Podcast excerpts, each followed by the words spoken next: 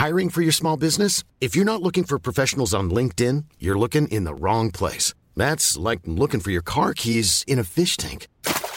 LinkedIn helps you hire professionals you can't find anywhere else, even those who aren't actively searching for a new job but might be open to the perfect role. In a given month, over 70% of LinkedIn users don't even visit other leading job sites. So start looking in the right place. With LinkedIn, you can hire professionals like a professional. Post your free job on linkedin.com slash people today.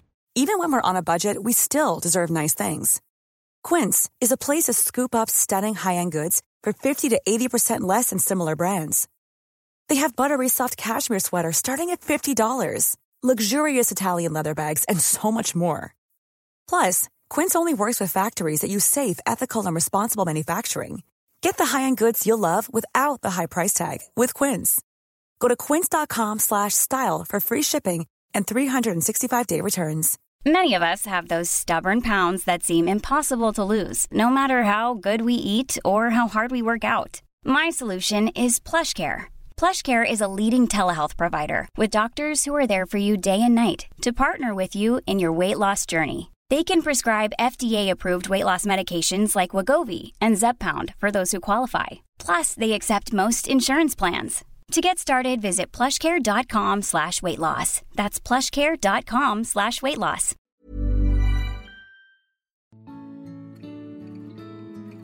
Välkomna tillbaka till podden Utan dig med mig Emily.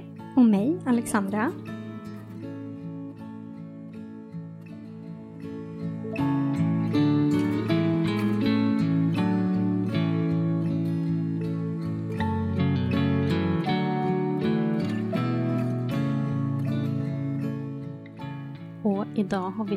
Två gäster här hos oss. Vi har Rakel och Josefin. Välkomna. Tack. Tack så mycket. Vi har haft kontakt med er ganska länge nu. Ja. Eh, Så det känns jätteroligt att äntligen få träffas. Och ni är här för att gästa oss i podden och berätta om en ny app som handlar om sorg. Precis. Det ska bli jättespännande för oss att få höra mer om appen.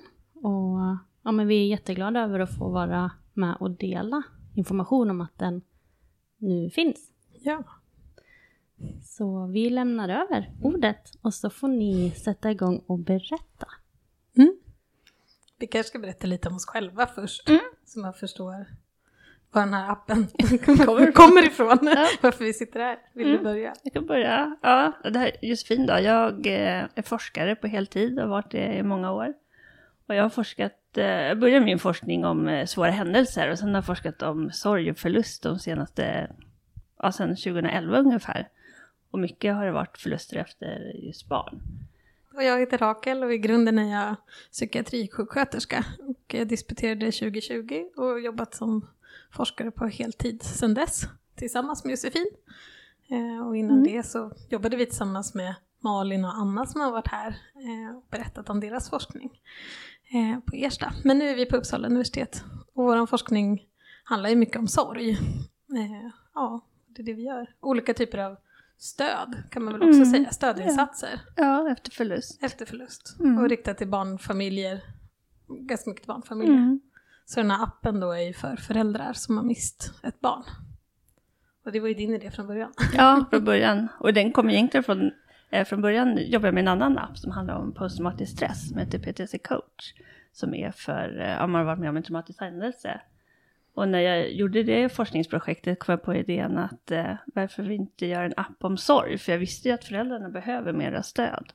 Eh, så det var där idén kom ifrån, den här andra appen. Så har vi byggt vidare på det. Och nu har vi hållit på i några år. ja det som. började under pandemin typ. Då när jag disputerade. Ja, det var ju våren 2020. Ja, och nu eh, finns den Mm. i verkligheten. Tre år senare. Tre år Ja. senare, så det har varit en lång process. Mm. Eh, Så även om den bygger på en idé, eller liksom från PTSD coach så har vi ju samlat in allt innehåll, Mm. byggt den på en teoretisk modell. Eh, någon har kodat appen, den har behövt designas. Eh, vi har testat den sen i olika forskningsstudier. Mm. Vi har först testat den i en mindre pilotstudie och sen har vi testat den i en stor randomiserad kontrollerad studie. Mm. innan vi vågar släppa den i verkligheten. Mm, precis. Och nu är vi nästan klara. Vi har lite uppföljningar kvar på den här eh, den större studien. Mm. Men vi har ju tjuvkikat på alla resultat så. Och höra vad föräldrarna har sagt om appen. Mm. Och det har ju varit lovande hittills. Precis. Och det är därför kul. vi vågar släppa den. Ja, om den hade gjort skada eller om folk hade mått dåligt av att använda den, då hade vi ju inte lanserat den. Utan det vi kan se är ju att den är hjälpsam och eh, ja, den, den verkar lätt att använda. Liksom. Och det gör ju att folk orkar använda den, även om det är tufft. Alltså det är ju jobbigt att ha en app som hela tiden påminner en om ens förlust. Men man måste ju också tänka att den kan ge en stöd tillbaka. Så att det är liksom en växelverkan mellan vad som är tufft och svårt och vad som ändå är hjälpsamt. Och det är jättebra att det finns. Och så känns det väldigt rätt i tiden. Jo, jag tänker också som du sa nu, det är ju egentligen inte så att man blir ju inte, det är ju aldrig så att man glömmer bort att man bär på en förlust heller. Nej. Eh, och man får ju helt enkelt aktivt välja när man vill och behöver använda appen. Precis, och det är faktiskt föräldrar som har sagt det eller skrivit i, vi har haft så här, när vi har utvärderat den så har man fått skriva vad man har tänkt och tyckt och då är det faktiskt så här, det är så himla skönt att jag bara kan slå ihop den och ta bort den när det blir jobbigt och så kan jag plocka upp den och fortsätta där jag var.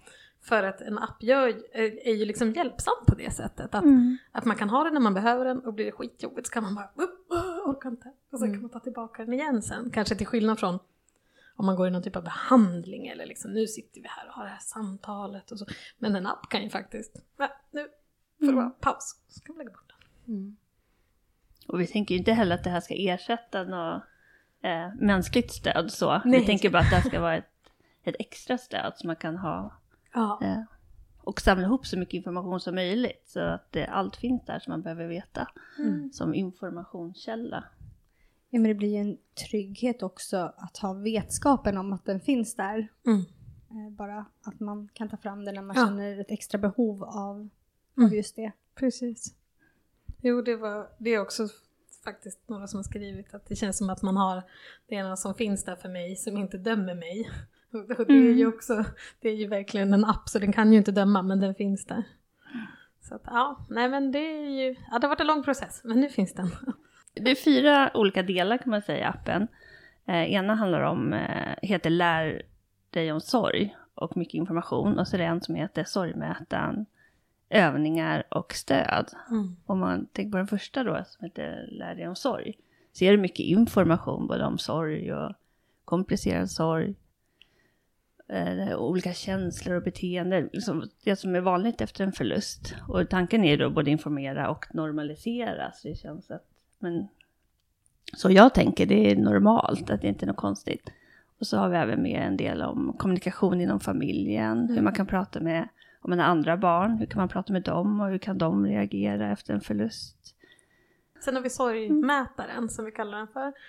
Och det är att man kan ställa in så att man får en påminnelse varje dag att eh, skatta sin sorg. Det kan låta fyrkantigt och det är ganska fyrkantigt. Och det är också uppskattat av en del och en del känner bara nej, det här är ingenting för mig. Och det är också en fördel med att ha en app, att man tar de bitar man själv vill ha. Men sorgmätaren är i alla fall väldigt uppskattad av en del därför att man får som en temperaturmätare eller vad man ska säga. Och så får, är första frågan ehm, hur- när, det, när du hade som mest sorg idag, hur intensiv var den då? Så får man skatta från 0 till 10, dra i den där mätaren. Och så får man en liten ruta och så kan man skriva vad som hände då. Ja men jag cyklade förbi sjukhuset och då kom allting tillbaka igen. Och då fick jag jättemycket sorg. Och sen kommer nästa, när hade du som minst sorg idag? Och vad gjorde du då? Och så får man skriva det. Och sen så kan man följa sin sorg över tid. Så man kan liksom se mönster. Ja men det verkar vara här eller när jag gör det där så då mår jag bra. Eller här har jag faktiskt inte haft så mycket sorg i flera dagar. Det är helt okej. Eller liksom, ja. Eller när det är årsdagar så blir det mycket mer till exempel. Och att man får liksom hjälp att följa sorgen över tid. Men den där påminnelsen är frivillig och eh, man kan den kan komma på kvällen eller på morgonen eller en gång i veckan. Men vårt tips är ändå att man gör det regelbundet så att man lär känna sin sorg och få, få syn på hur den, hur den funkar. Liksom. Och det blir lite som en dagbok också. Men vad är tanken att man liksom ska göra med den datan då? ba, bara lära känna sin egen sorg, följa sin sorg över Mm. tid helt enkelt. Vi, vi, Mm. Det kan vi ju säga, vi Ja. vet ju inget, vi ser ingenting. Nej. Alltså, det som skrivs och det som skattas det syns inte hos oss i något Mm. system utan Nej. det sparas ner på ens egen telefon. Så Mm. det, vi vet inte alls. För det var Nej. faktiskt några som undrade det när vi utvärderade den om, om jag kunde gå in och kolla Ja. och det kan vi inte. Nej, det har vi valt att inte, vi samlar inte in någon data. Man kan också spara ner eh, foton och lite så, kontakter och sånt. Och allt är ju privat, Ja. inget vi, vi Alla ser. favoritövningar man sparar, jag har ingen Mm. aning om hur folk använder appen utan den är helt privat. Så det är bara för ens egen skull man Mm. mäter sorgen. Ja, att det ska vara hjälpsamt att se över tid. Mm. Och de här påminnelserna. Och en del kanske tycker det är jobbigt att få de här påminnelserna. För då är Mm. man inte riktigt kanske beredd på att den kommer. Att eh, nu ska du mäta din sorg. Och andra Men har sagt alltså- att det har varit väldigt hjälpsamt för man kommer ihåg att gå Mm. in i appen och använda appen. Så att Mm. just Det- sorgmätaren skulle jag säga är den del i appen som flesta åsikter om Mm. och antingen älskar eller tycker är jobbig. Mm. Medan så här, Vattendelaren helt enkelt. verkligen en vattendelare, Ja. precis. Mm. Jag tycker det låter jätteintressant och jättebra också, för jag tänker att ja, men om man nu har fyllt i det där regelbundet och ganska länge så kommer man ju kanske kunna ja, men typ planera lite efter det också. Mm, om man ska göra precis. något speciellt så Mm. kan man säga att nej men det är nog ingen bra månad eller ja, vad som. Exakt. Och så finns allt där för Mm. en själv liksom. Mm. Det blir också tydligt om man vill prata med sin partner kan man visa men det verkar vara tufft nu eller hur, liksom, man Mm. kan ändå samtala kring det kanske. Mm. Ska man också bli påmind om att vissa dagar kanske är bättre. För man skattar ju också när den är som lägst. Eh, Så man kanske inte tror att det är så. Men då kan man bli påmind på det sättet också. Mm, precis. Att det finns bättre dagar. Mm. Eller att man säger att det kanske inte kommer lika intensivt lika ofta. Exakt. Och, så att man tar lite svart på vitt kan se att man kanske kommer till någon typ av acceptans eller Mm. liksom så. Precis. För det kan också vara skönt att se det, Ja, tänker jag. Mm. precis. Mm. Det är ju lite tanken. Mm. Så det var sorgmätaren. Ja, och sen ska jag ta övningarna. Mm. Och där är det mycket övningar som många olika medveten närvaroövningar, avslappning och djupandning. Så det är mycket sådana övningar. Och så finns det lite olika alternativ eh, som man kan välja mellan. Sen är det en, man kan skatta sina känslor eh, också. Och så är det, ja du får säga om jag missar några övningar. Men det är rätt mycket och, och de Ja. kommer faktiskt från PTSD coach, den här appen jag nämnde förut. Så vi har fått ta, och vi har ju fått tillstånd då att använda den här appen och använda de övningarna, så de kommer därifrån. Och sen har vi lagt till skrivövningar som bygger på en, en behandling för komplicerad sorg, som vi också eh, forskar på. Och mycket i appen är kopplat till den här behandlingen för komplicerad sorg. Och då är tanken, det finns många olika skrivövningar, men det handlar mycket om att så här, exponera sig för det som är väldigt, väldigt jobbigt. Eh, så kan man göra det och skriva ner. Eh, och den är väl också en sån här övning som kan vara väldigt jobbig. Mm. Men vi tror att den är väldigt bra ändå, även fast det är jobbigt att göra den. Mm. Och där är ju Mm. också appen en fördel. För att jag tänker att man har kommit olika långt i sin sorg. Och alla sorgprocesser ser så olika ut. Och man har olika behov i sin sorg. En del är skrivande människor. En del är människor som bara vill lyssna på ljudfilen med djupandningsövningarna. Mm. Eh, så att vi har också försökt ringa in olika behov. Det var ju Mm. också någon en sån där övning som både du och jag kände så här, nej den här vill vi inte lyssna på. Men som, som vi valde att behålla. Mm. Och som vi också har sett i utvärderingen att den var väldigt uppskattad. Så det är ju det är jättesvårt att veta eftersom att Mm. sorgen är en sån individuell process. Så där tror jag att skrivövningarna är bra för en del och en del tycker att det är jättejobbigt att, Ja. skriva det brevet eller Mm. ja, exponera sig för olika typer av... Mm. Ja, för det är till exempel att man ska skriva till den man har förlorat eller skriva om dödsögonblicket eller strax före. Så, det, så de här skrivövningarna är kopplade till själva förlusten eller Mm. till själva barnet. Ja, är det. Och jag tycker att det låter helt superbra med alltså faktiskt praktiska övningar. Mm. Det önskar jag att jag hade haft tidigare tror jag. Mm, det ska jag absolut kolla på sen. Och jag kan väl säga, som jag sa ju bara att det var medveten närvaro, men då är det även, ofta kan man välja om man vill lyssna på övningen eller om man vill läsa den. Så det är så här olika alternativ hur man vill eh, göra övningarna. Mm. Är det ju. Mm. Och den, an, sista, den sista delen heter Få stöd. Mm. Och där är det dels telefonnummer direkt, liksom så krisstöd. Och då är det knappar, så det är bara att trycka på knappen så kommer man direkt till liksom. Mm. Jag orkar inte mer nu, liksom så.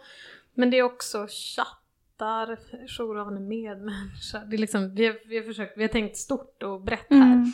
Eh, så det är också RFSU, alltså det är alla typer av, vad, liksom, när man har förlorat ett barn kan man ju må dåligt på många sätt och tillhöra många delar av samhället. Så här har vi försökt tänka brett. Mm. Kvinnojourer och allt möjligt. Mm. Och sen finns det också en del där som om man har andra barn kvar i livet, att de behöver stöd. Och det finns ju inte heller jättemycket för dem, men där har vi försökt samla ihop till, liksom, till exempel Randiahuset som finns i Stockholm och så, men BRIS och, och BRIS har ju också så att man kan höra av sig både som förälder och som barn. Så det, vi har liksom försökt samla ihop vad som finns för stödkontakter runt om i samhället, för det är ju inte så mycket stöd som erbjuds. Men då har vi i alla fall tänkt att det här skulle kunna vara en start, att våga söka stöd om man behöver. För det kan ju också vara ett stigmatiserande, alltså att man känner att nej men varför ska jag eller min sorg är väl inte tillräcklig, eller det- för att samhället inte heller öppnar upp för det här med sorg på det sättet. Eh, men där finns det också lite tips från andra föräldrar eh, som har eh, mist ett barn.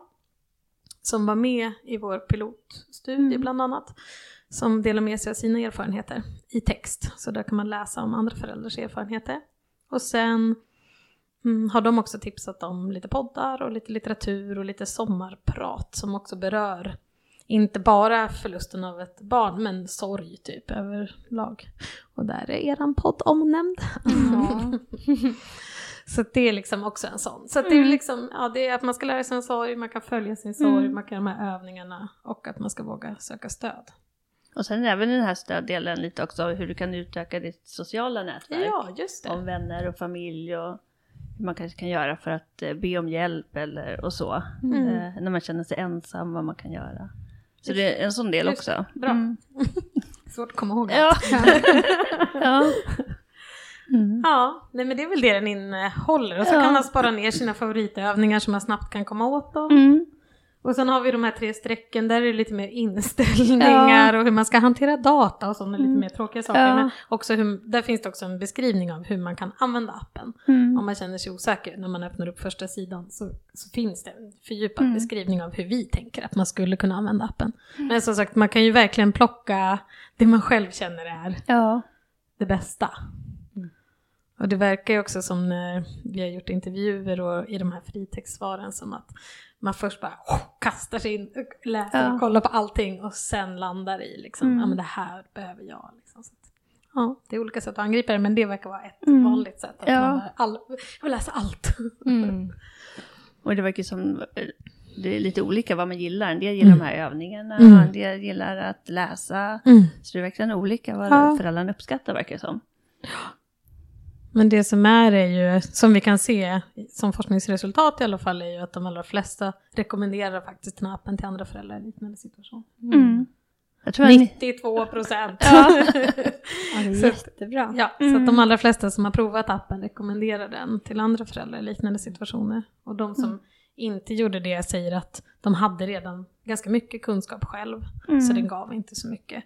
Och det beror väl på vart man är i sorgprocessen. Mm. Mm. Och det är väl något vi tar med oss, att många verkar tycka att den eh, är bra redan tidigt. Och det hade vi kanske inte tänkt från början när vi startade det här projektet, att det skulle vara så tidigt i, efter förlusten. Men det verkar som att föräldrarna själva tycker att det här skulle passa från dag ett. Ja, den har väl Ja. kommit direkt. Ja, men det kan jag verkligen tänka mig. För då känns det som att man famlar så mycket mer i mörkret. Att man behöver ha liksom någonting att luta sig mot Mm. lite. Ehm, ja, men som kommer som ett stöd. Mm. Ehm, många får ju stöd men det finns också väldigt, väldigt många som inte får det. Det är väldigt ojämnt över landet tror jag. Och, och kanske också typ av förlust. Ja. För att vi har ju tittat på massa olika typer av förluster och det är också att man har mist ett barn som är vuxet, eh, Mm. som också varit med i den här studien. Så det är allt från liksom, ja, i, i magen till att man mister en 35-åring. Och, men man är ju förälder Mm. även till vuxna barn. Och där tänker jag också eh, kring olika typer av liksom, sjukdomar eller om det är olycksfall eller om det är suicid. Att man får olika typer av stöd och att samhället inte riktigt Så det är också det Mm. att appen ska försöka matcha allt möjligt. Men det verkar ju som ändå att vi har lyckats där. Mm, att vi har verkligen. ringat in det liksom Mm. grundläggande. Och från början var det ju faktiskt tänkt att det här skulle vara för barn som mister barn i cancer. Eh, för det är ju Barncancerfonden som har gett oss anslag att göra projektet. Men det var ju också något vi märkte under tiden att varför hålla oss till bara cancer? Det här hjälp, kan vi lika gärna lätt göra om till Mm. alla typer av förluster. Mm. Och det är Så ju gjorde vi det. Ja, så det var det. Och sen så Mm. ansökte jag om medel från Spädbarnsfonden. Så fick jag lite medel där, så började vi koppla på dem. Och sen en förening som heter Vi som förlorat barn. Mm. Och då kunde vi ju vidga den till alla typer av förluster och åldrar. Eh, och det, Mm. Så här bra. i efterhand känns det jättebra Jättebra. att vi Ja. bara eh, Ja, ju fler som kan använda den desto bättre. Nu Mm. känner vi ju också bara, vi borde ha en app för alla. Ja. Varför är det bara föräldrar? Ja. så att Mm. det har ju också väckt mer liksom. Det. Så det blir nästa projekt då, efter projektet ni har efter det här. Vi, vi har massa idéer. Ja, Det precis. tar aldrig slut. Nej. Och det är faktiskt några, jag jobbar även i Norge och de är intresserade av översättningen till norska. Wow. Och sen eh, har vi en forskarkollega från Holland och Mm. hon är jättepå och översätter till holländska. Så det finns intresse, Ja, även utanför Sverige, Ja. att ha en, just en app Precis. eh, om sorg. men den här appen, kommer den kosta någonting? Nej. Nej. Nej, det har varit viktigt att Ja. den ska inte kosta och det ska inte vara någon reklam och så, utan den är fritt tillgänglig. Mm. Och det ska den vara. Så Mm, vad fint. Mm. Det känns helt, det känns helt självklart. Ja, Det verkligen. att vi typ inte, det är inget vi har diskuterat. Det var bara Nej. så här, ja nej men så ska det vara. Och jag tänker att om man lägger ner så mycket tid som vi har gjort på den här appen och att den verkligen är vetenskapligt utvärderad. Mm. För det finns ju mycket självhjälpsappar där ute som är, man inte vet var de kommer ifrån och vad de grundar sig i. Men den här appen är ju verkligen, Mm. verkligen utvärderad och vetenskapligt utvärderad och presenterad. Så att Mm. Då känns det också ännu viktigare att, den, att det är den här appen som ska vara tillgänglig. För att Mm. vi har ju verkligen prövat den här Ja. på 250 föräldrar. Ja. Eller vi har ju Ja. jämfört då, hälften fick appen och hälften fick inte appen. Och sen har vi sett hur Mm. man har liksom, ja, mått i sin sorg och så. Ja, och där har vi faktiskt, för vi har ju då mätt sorgen innan och efter. Och så jämför man det då med en grupp som inte har fått appen. Eh, och där har vi ju sett att de eh, som har symptom på komplicerad sorg till exempel, att det har minskat efter man använt appen. Och samtidigt, samma med posttraumatisk stress har minskat efter att ha använt appen. Så det faktiskt verkar ha en påverkan. Mm. Och för, jag vet inte på spädbarnsgruppen Ja. som har förlorat i magen eller upp till ett år. Där kan vi också se att livskvaliteten hos de föräldrar som fick appen har ökat. Mm. Så att vi ser ju att appen ändå gör, det gör skillnad att ha Ja. den. Sen hur man väljer att använda den, det kan vi Mm. inte, vet vi inte något om, det kan vi inte se. Men bara att den finns där ute Mm. verkar ju vara bra. Mm. Så det är ju, ja, det är så bra. Men därför ska den vara gratis. Ja. ja, det är bara att ladda ner den. Ja, men det är och den finns både för Android och iOS. Mm. Eh, Så att det, är liksom, det går att hämta hem från App Store. Perfekt. Och då söker man på min sorg. Precis. Och då står det tror jag att det är Uppsala universitet som, som har appen. Mm. Men det är vi. Ja, precis. Ja. Det är vi. och så har vi några medarbetare Ja. också. Precis. Just.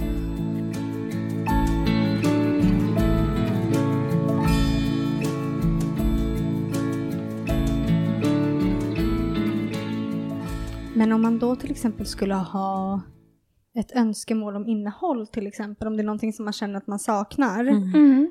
Då kan man kontakta er eller hur funkar det? Absolut. Vi har, ju- för vi har också en hemsida som heter minsorg.com.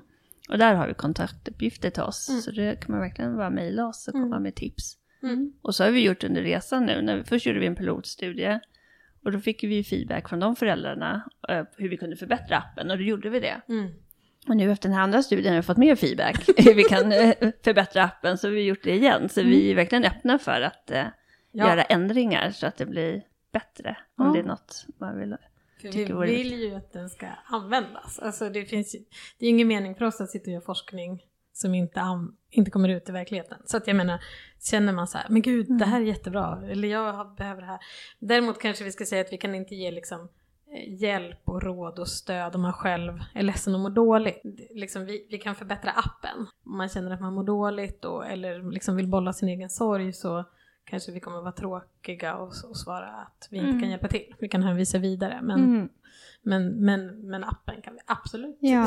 förbättra och Ja. det tar vi ju såklart gärna emot. Vi vill ju också veta hur den lever vidare efter det här. Mm. Det känns Bra. ju lite läskigt att släppa ut den Ja, i verkligheten. Ja. ja men som man känner att så här, det här har verkligen hjälpt mig. Mm. Mm. Då kan man tipsa er och så Mm. Ja, kan det precis. vara liksom Precis. någonting som ni kan kolla på i alla fall. Mm. Absolut. Absolut. Och sen får man gärna hjälpa till att dela den om man känner någon som man tror kan behöva den och sådär. Så kan man dela vidare appen till andra. Och... Just det. Och jag kan tänka mig att det här också kan hjälpa personer som inte har förlorat ett barn. Mm. Också, Mm. tänker jag. Ja, Mm. för att förstå. Ja, precis. Mm. Men också så att man har förlorat en förälder eller Mm. mm. något traumatiskt, Mm. ett syskon eller Mm. så. Att man säkert kan få stor hjälp i många delar. Ja, Absolut. absolut. Det är ju, Mm. den, den är ju skriven så vi skriver ju liksom ditt barn och så. Men Mm. sorgen är ju ändå, den ter sig ju ändå på ganska liknande sätt oavsett förlust på det sättet. Så att det tror jag. Så tills ni, den nya appen som ni kommer göra sen släpps så kan man ha den här som stöd i alla fall. Precis. Ja. Absolut. Absolut. Mm. Precis. Jag funderar lite på hur får man liksom reda på att den finns? Om man nu inte känner någon som tipsar om den och så. Mm. Det har vi pratat ganska mycket om, hur vi ska liksom försöka lansera Mm. appen. Ja, så vi ska väl försöka nå ut så mycket som möjligt. Mm. Och det är ju, som du redan har nämnt Rakel, visa mist-grupper och spädbarnsfonden och så. Men eh, vi ska ju försöka nå ut till Svenska kyrkan och vi Mm. minns inte hela listan, men vi Vi jobbar har på en lista. hur vi ska försöka eh, göra oss synliga.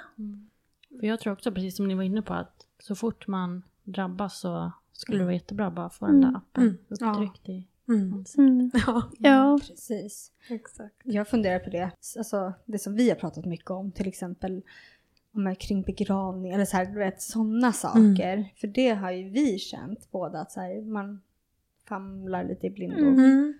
Eh, typ sådana så här, vad är nästa steg? Vad Just gör det. jag nu? Ja. När jag står här och mitt barn har dött, Mm. vad Ja. gör jag? Mm. Mm. Det är många som bara blir lite Ja. Mm. utskickade. Mm. liksom. Ja, precis.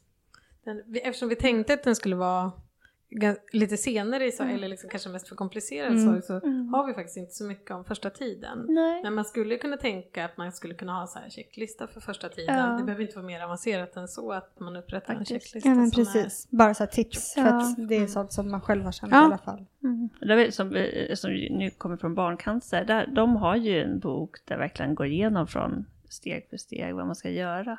är... Mm. Eh, Men det är ju inom barncancer de ger ut den boken. Ja men precis, för där har ju vi upplevt att där får man ju bäst stöd. Mm. Barncancer Mm. är ju det som får mest. Ja.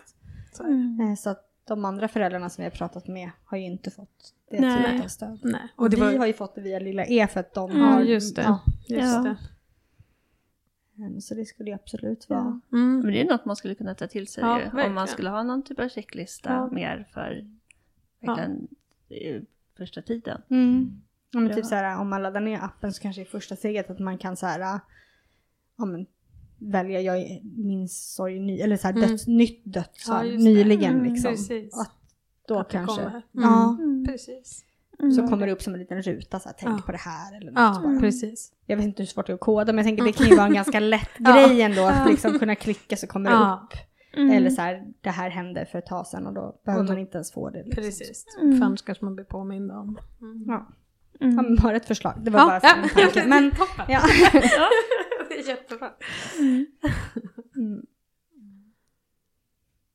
Ni har ju nämnt komplicerad sorg. Mm. Vill ni berätta lite vad som klassas som komplicerad sorg? Mm. Och man, det är ju också svårt att säga just när det kommer till, tänker jag, om man förlorar ett barn, att eh, när det är komplicerad sorg. Men generellt om man tänker på förluster så brukar man ju säga att det, det skiljer sig inte mot vanlig sorg. Det är snarare att, att den inte minskar i intensitet, den bara fortsätter vara så där stark som den är i början. Och att det fortsätter över lång tid. Och det blir verkligen en, inte en funktionsnedsättning, men det blir svårt att leva sitt liv. För man är så påverkad av den här sorgen, så den tar över en, kan man säga. Eh, om man skulle säga lite kort, så kan man säga att det är komplicerad sorg. One size fits all seems like a good idea for clothes until you try them on. Same goes for healthcare. That's why United Healthcare offers flexible, budget friendly coverage for medical, vision, dental, and more. Learn more at uh1.com. Hey, it's Paige DeSorbo from Giggly Squad. High quality fashion without the price tag. Say hello to Quince. I'm snagging high-end essentials like cozy cashmere sweaters, sleek leather jackets, fine jewelry, and so much more. With Quince being 50 to 80% less than similar brands. And they partner with factories that prioritize safe, ethical, and responsible manufacturing. I love that. Luxury quality within reach. Go to quince.com slash style to get free shipping and 365 day returns on your next order. Quince.com slash style. Där är väl det svenska ordet, vad, alltså det finns lite olika begrepp också Ja. här för det är liksom inte riktigt självklart. Men, men, man, men ja, på engelska säger man väl också prolonged grief. Ja. Alltså den är liksom förlängd. Eller, ja. men, men det är väl det att den är lång och ihållande och påverkar Ja. livet. Och det är ju en, deb- en debatt också att säga att om man ska göra en sjukdom av något som är normalt som sorgen. Men det kommer ju komma en diagnos som heter eh, på då engelska prolonged grief disorder som finns i, i liksom sjukvårdssystemet. Att det är en psykiatrisk diagnos. Eh, och det har funnits i flera år. Det finns ett amerikanskt system. Eh, och där finns det. Och så finns det då det här eh, systemet som man använder i svenska sjukvården som kallas ICD. Och sen, jag tror det är sen 2018 kom en ny version av det här systemet ut och sen dess så är det en diagnos då som heter prolonged grief disorder. Eh, som är då tänkt att, eh, att hjälpa personer i sorg om man kanske behöver. Det är lättare att forska om behandlingar och ge stöd och diagnostisera om det finns en diagnos. Eh, Just det, för man har väl egentligen, vad jag har hört, typ mer blivit diagnostiserad med depression. Eh, Fast egentligen så är det ju sorg. Precis. Eller sömnsvårigheter. Eller om man tittar på barn och sorg, att det kanske är koncentrationssvårigheter eller har varit med ett trauma. Alltså det, så, det tar så lång tid innan vi kommer fram till att det är sorg. Liksom. Ja. Så det, det är bra, jag tänker att det görs ur ett gott syfte. Att Ja. Det handlar inte om att göra folk mer sjuka utan det handlar om att vi, det blir lättare för oss då på liksom, den här sidan, alltså forskningssidan till exempel och sjukvårdssidan att hjälpa till, hitta på mer stöd. Hur, liksom, hur kan vi göra för att det då finns kriterier, symptom. Liksom. Ja, för det som vi har pratat också mycket om, vi pratar väldigt mycket om Emelie, det är det här med minnet till exempel. Mm. Som har blivit jättedåligt efter att vi förlorade våra barn. Ja men precis, det finns ju sådana saker som och eftersom vi inte pratar så mycket om sorg i samhället heller så är det också svårt att veta vad personer har sorg, liksom, liksom har haft lång sorg eller sorg i många år som ändå då inte är komplicerad sorg utan typ, jag vet inte, nu gör jag såna här citationstecken, vanlig sorg. Liksom, som ni säger, så här, minnet.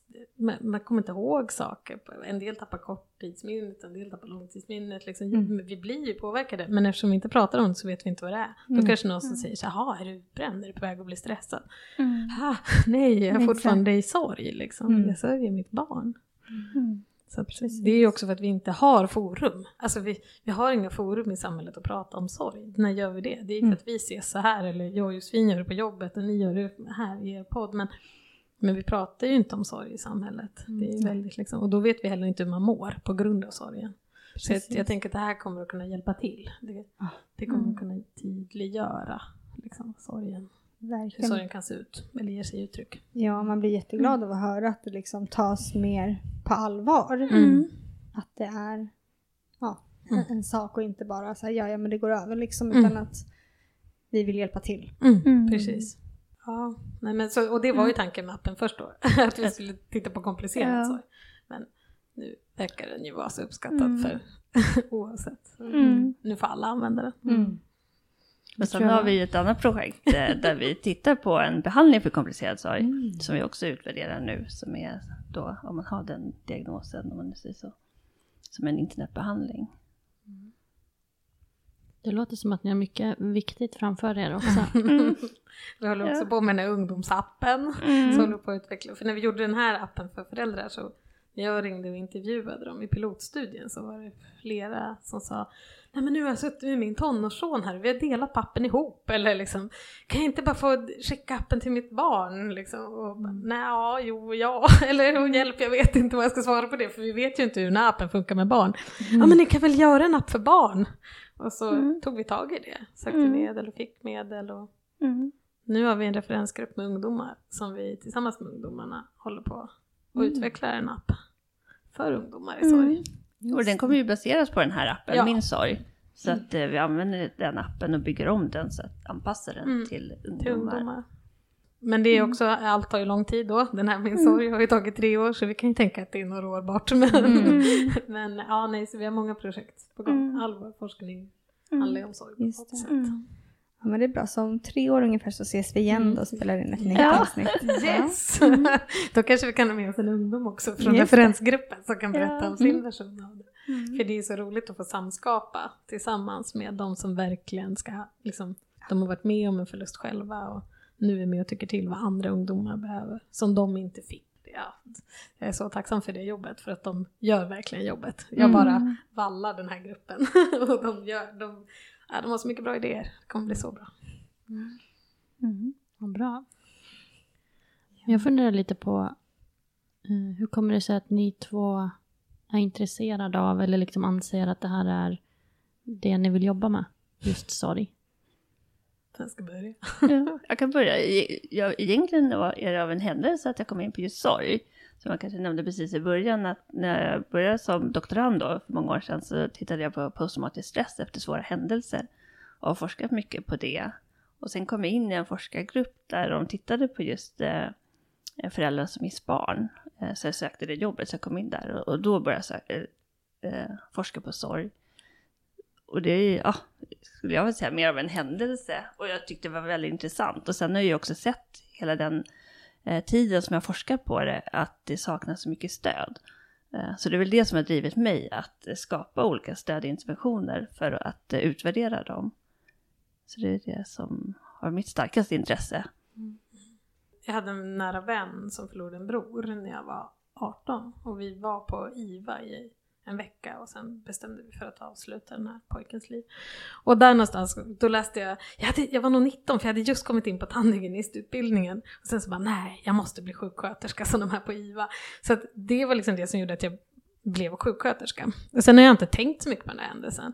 Men sen när jag disputerade då i det här familjecentrerade stödprogrammet och man skulle prata om den kommande döden när föräldrar var sjuk och, eh, och barnens liksom, behov av att prata så kom ju allt det här tillbaka och bara, men jag gör ju det här nu.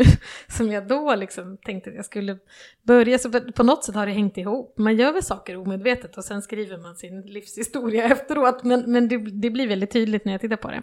Och sen har jag ju alltid varit väldigt upptagen av barns delaktighet, barns rättigheter. Så att jag har ju ägnat ganska mycket hela mitt så här, kliniska jobb som sjuksköterska med att jobba med sjuka barn och i avhandlingen tittade jag också på barn. Så när jag började med Josefin och skulle göra en app för vuxna så var det först så här, Hä?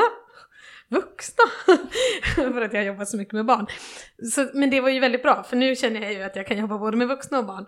Men ehm, så jag har nog alltid varit intresserad av, jag märkte ju då att den här kompisen jag hade inte fick något stöd när hans bror dog. Eh, och det blev så himla tydligt att det inte fanns något. Och, sen, och jag fick ju ta hand om honom. Eh, för det var ju ingen annan som gjorde det. Och familjen liksom sådär. Så att jag har nog sedan dess sett bristen av stöd.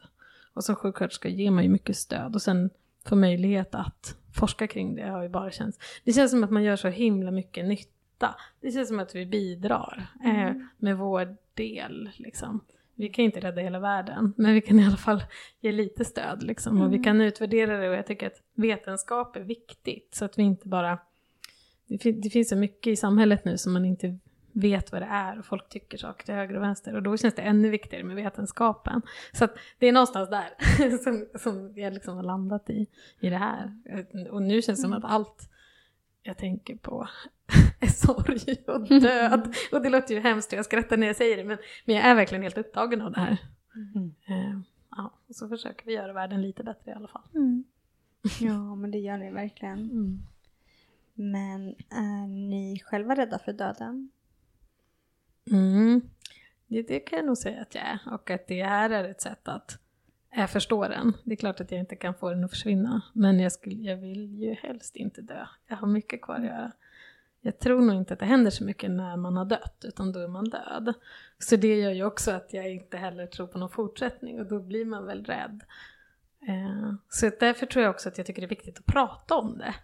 Alltså, ju mer vi inte pratar om döden, desto liksom läskigare blir det. Men jag tror mina kompisar börjar bli lite less på mig nu. De bara, men åh nej, nu måste vi prata om döden för att Rakel ska prata om döden. Men ja, nej men det, jag tycker nog att det känns inte, jag, inte, jag vill inte dö än. jag är inte redo. Mm. Jag skulle vilja säga, innan jag fick barn då var jag inte rädd för döden. Då levde jag, var, ah, inte rädd för något nästan. Och sen när jag fick barn då blev det en jätteskillnad tycker jag. Då var jag jätterädd för att dö. Och att de skulle dö. Så det är verkligen, och nu har det lagt sig lite, nu mina barn är 11-12 år, så nu har dödsångesten lite bättre. jag tror det var värre i början, men, men jo, jag är nog rädd för att dö, men inget, till exempel mamma som är jätterädd för döden, hon kan inte ens knappt säga Nej. ordet död.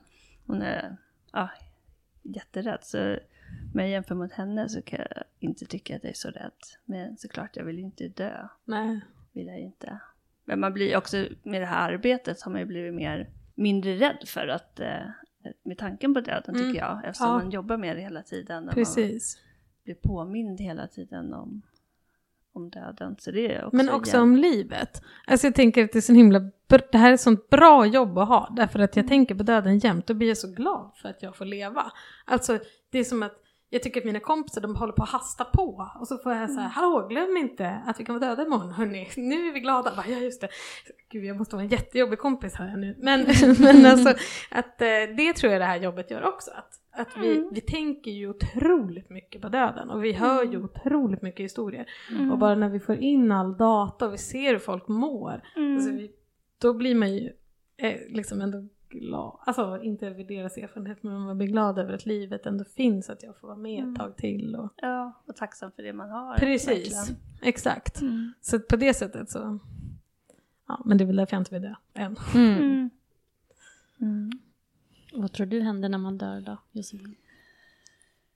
Jag är ju inte något troende och jag tror inte på Gud och så, men jag tror ju ändå, eller jag vill tro att det, att det är något mer, att det tar inte bara slut. Eh, så det tror jag. Att, eh, men jag vet inte vad, att det är, något, det är någonting mer, mm. tror jag. Jag tyckte det var roligt att höra det av två forskare mm. som vill ha vetenskap. Mm. Men då tyckte ni lite olika ändå. Ja. Mm. ja, vi är inte alltid överens om allt. Nej. Även om vi jobbar ihop varje dag.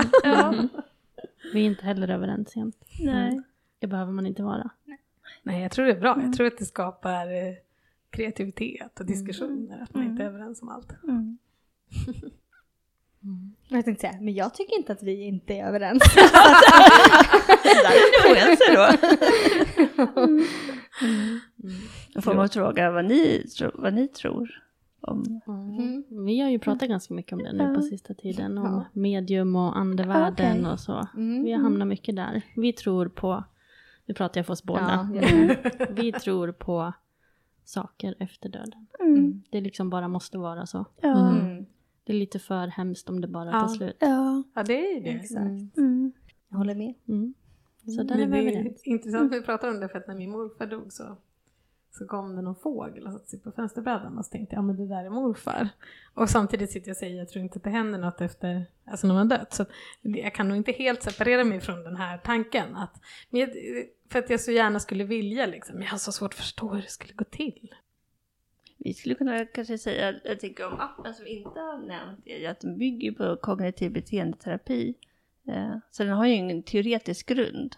Och att eh, om man till exempel då inte skulle gilla kognitiv beteendeterapi så kanske man inte gillar appen. Just det, det kan ju vara bra att känna till. Mm. Speciellt från kliniker så har vi fått den feedbacken, ja det är ju verkligen en KBT-app, eh, får vi mm. höra. Och det är den. Det den är ju baserad på den, en sån modell. Ja. Eh, för att vi också eh, vill hänga upp den på någonting teoretiskt, så att mm. vi inte bara bygger den på känslor eller vad vi tror är viktigt. Så att vi har ju, den är ju verkligen grundad i en teori. Ja. Mm och på tidigare forskning vad som kanske har funkat eh, när man utvärderat till exempel då en, eh, en behandling för komplicerad sorg. Vi har tagit delar från eh, den behandlingen av det vi tror är bra att ha med i appen. Ja, precis. Vi åkte till och med till Danmark och gick en kurs i den här Mm. behandlingsmetoden. Mm. För att vi skulle liksom lära känna den bättre och förstå. Och då Mm. kunde vi också ta med saker därifrån in i appen. Så att ja, nej men den är baserad på kognitiv Ja. beteendeterapi. Vilket jag tycker känns viktigt, att det finns den här grunden i den. Ja, jag tycker också att det känns relevant. Och därav också de här skrivövningarna som man kanske kan tycka är lite jobbiga att göra eller så. Men de kommer ju också från den här typen av tankesätt. Att det kan vara bra att exponera sig, att utsätta sig för det som känns jobbigt och sen känna att man klarar av det. Eh, till exempel är ju en sån sak. Men också medveten närvaro finns det också inslag av i KBT. Så att, att man ska lära sig saker, liksom behärska och sådär Just det. och ha saker i huvudet eller för sig själv och svårt att uttrycka sig man kanske har svårt att berätta det för någon annan. Hur ska jag börja prata med Josefin om min sorg här? Då kan jag börja hos mig själv och, och formulera det också. Alltså det kan ju vara ett sätt att, man kan ju också, eh, när jag jobbade inom barn och ungdomspsykiatrin kunde vi jobba så att ungdomarna skrev ner saker de ville ha få sagt och sen kunde vi ta in föräldern och så kan man sitta tillsammans och titta på det skrivna ordet istället för att säga det högt. Och det kan man ju tänka om man skriver ett brev man kan visa för sin partner och på det sättet kan man också dela varandras erfarenheter. För att man, även om man har varit med om samma situation så kan man ju ha helt olika upplevelser av hur det gick till den där gången det hände något. Så att då kan man ju också dela eh, historier och erfarenheter med varandra. Så att jag tänker att man kan använda det, det här skrivna mm, på, på olika sätt liksom, för vad man själv känner är, är viktigt. Just det. För det tycker jag faktiskt det där med att dela med sin partner. kan Jag tycker ibland om man är kanske lite oense så kan det vara mycket lättare att skriva till Ja. varandra än Precis. att prata med varandra. Precis. Så det, det är ju ett bra sätt för oss att uttrycka oss på. Liksom. Och en del är ju mycket mer lagda åt det skrivna och en del är mer lagda åt det pratande. Så där är vi ju också olika vad man tycker är mest skönt. Och kanske om man är olika då dessutom så kan man verkligen dela det med varandra. Så Ja. att, ja. Nej, men det kan, man kan ju också tänka att man kan använda appen eh, tillsammans i, i, om man är ett par eller ja, och göra övningarna ihop eller läsa för varann eller sådär. Så att den, den går absolut att använda ihop. Det är jättebra. Det är verkligen jättefint att ni har gjort det här och att den här appen nu finns tillgänglig. Ja. Ja, det känns jätteroligt verkligen. Hur firar ni det då? Vi sa igår att vi skulle bli bättre på att börja fira saker. Men det här, vi borde ju faktiskt kanske fira då. kanske borde ha en liten releasefest. Ja. Det borde vi kanske. Ja. Ja, det blir ju kanske, nu berättar vi det ju, vi kommer ju sprida den i sociala medier och sådär, men sen när forskningsresultaten också blir publicerade kan vi ju också tänka att vi kommer kunna typ återlansera den igen. Så att det är inte säkert, bara för att vi lanserar den nu så måste vi fräscha upp att den finns, precis som du frågade tidigare. Hur, om man inte får, får tipset, hur får man reda på att den finns? Så där har vi ett ganska stort jobb Ja, framför det oss. inte glöms bort eller bara Ja. blir något eh, Som ligger och dammar. som läggs Ja. åt sidan. Vi vill ju verkligen, nu ska den ju implementeras Ja. och synas. Och Så att jag tänker att vi kommer få fira varje gång vi får ut en artikel med forskningsresultat, då får vi fira igen och då kan vi också trycka på i sociala medier och Exakt. höra av oss till andra medier och Ja. säga att den finns. Eh, och kommer ni sprida det här till andra sjukhus och sånt eh, också, tänker jag? För det kan ju vara Mm. jättebra att de Ja. vet om Ja. att det finns. Vi har en lång lista. Ja, med massa olika. Ja, men det är väl palliativa Ja. avdelningar, Precis. sjukhus. Precis. Jag har också tänkt så här, vårdcentral, att man kanske Mm. går till vårdcentralen för att man söker till exempel, som vi pratade om, man kanske går dit och så får man en depressionsdiagnos eller att man inte kan Mm. sova och så får man sömnmedicin.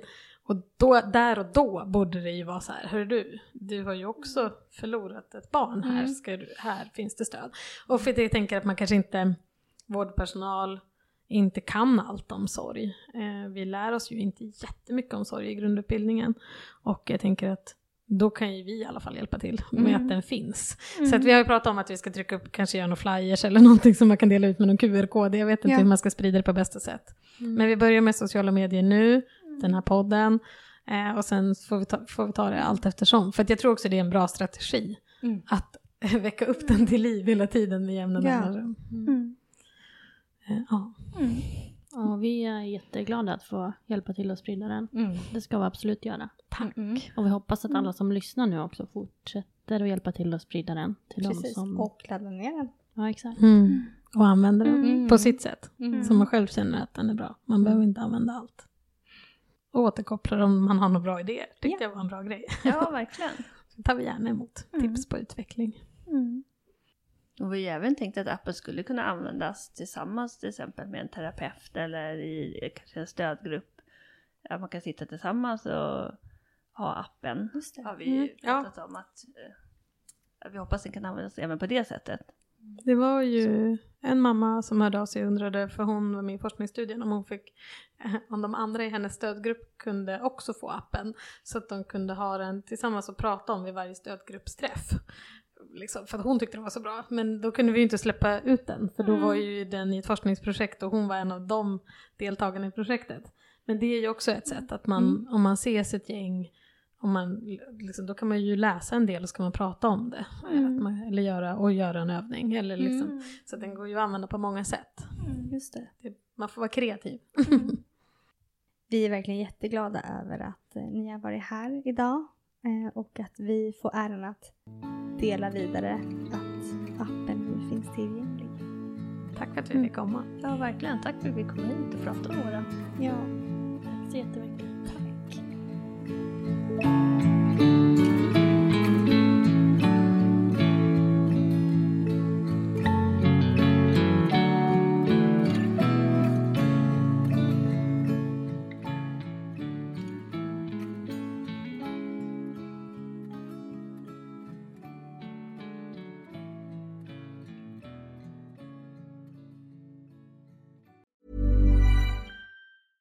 Planning for your next trip? Elevate your travel style with Quince. Quince has all the jet setting essentials you'll want for your next getaway, like European linen, premium luggage options, buttery soft Italian leather bags, and so much more. And is all priced at 50 to 80% less than similar brands. Plus, Quince only works with factories that use safe and ethical manufacturing practices. Pack your bags with high-quality essentials you'll be wearing for vacations to come with Quince. Go to quince.com slash pack for free shipping and 365-day returns. Imagine the softest sheets you've ever felt. Now imagine them getting even softer over time. That's what you'll feel with Bowl and Branch's organic cotton sheets. In a recent customer survey, 96% replied that Bowl and Branch sheets get softer with every wash. Start getting your best night's sleep in these sheets that get softer and softer for years to come. Try their sheets with a 30-night guarantee. Plus, get 15% off your first order at bowlandbranch.com. Code BUTTERY. Exclusions apply. See site for details. Hi, I'm Daniel, founder of Pretty Litter. Did you know cats tend to hide symptoms of sickness and pain? I learned this the hard way after losing my cat, Gingy. So I created Pretty Litter, a health monitoring litter that helps detect early signs of illness by changing colors, saving you money and potentially your cat's life. Pretty Litter is veterinarian developed, and it's the easiest way to keep tabs on your fur baby's health right at home. Go to prettylitter.com and use code ACAST for 20% off your first order and a free cat toy. Terms and conditions apply. See site for details.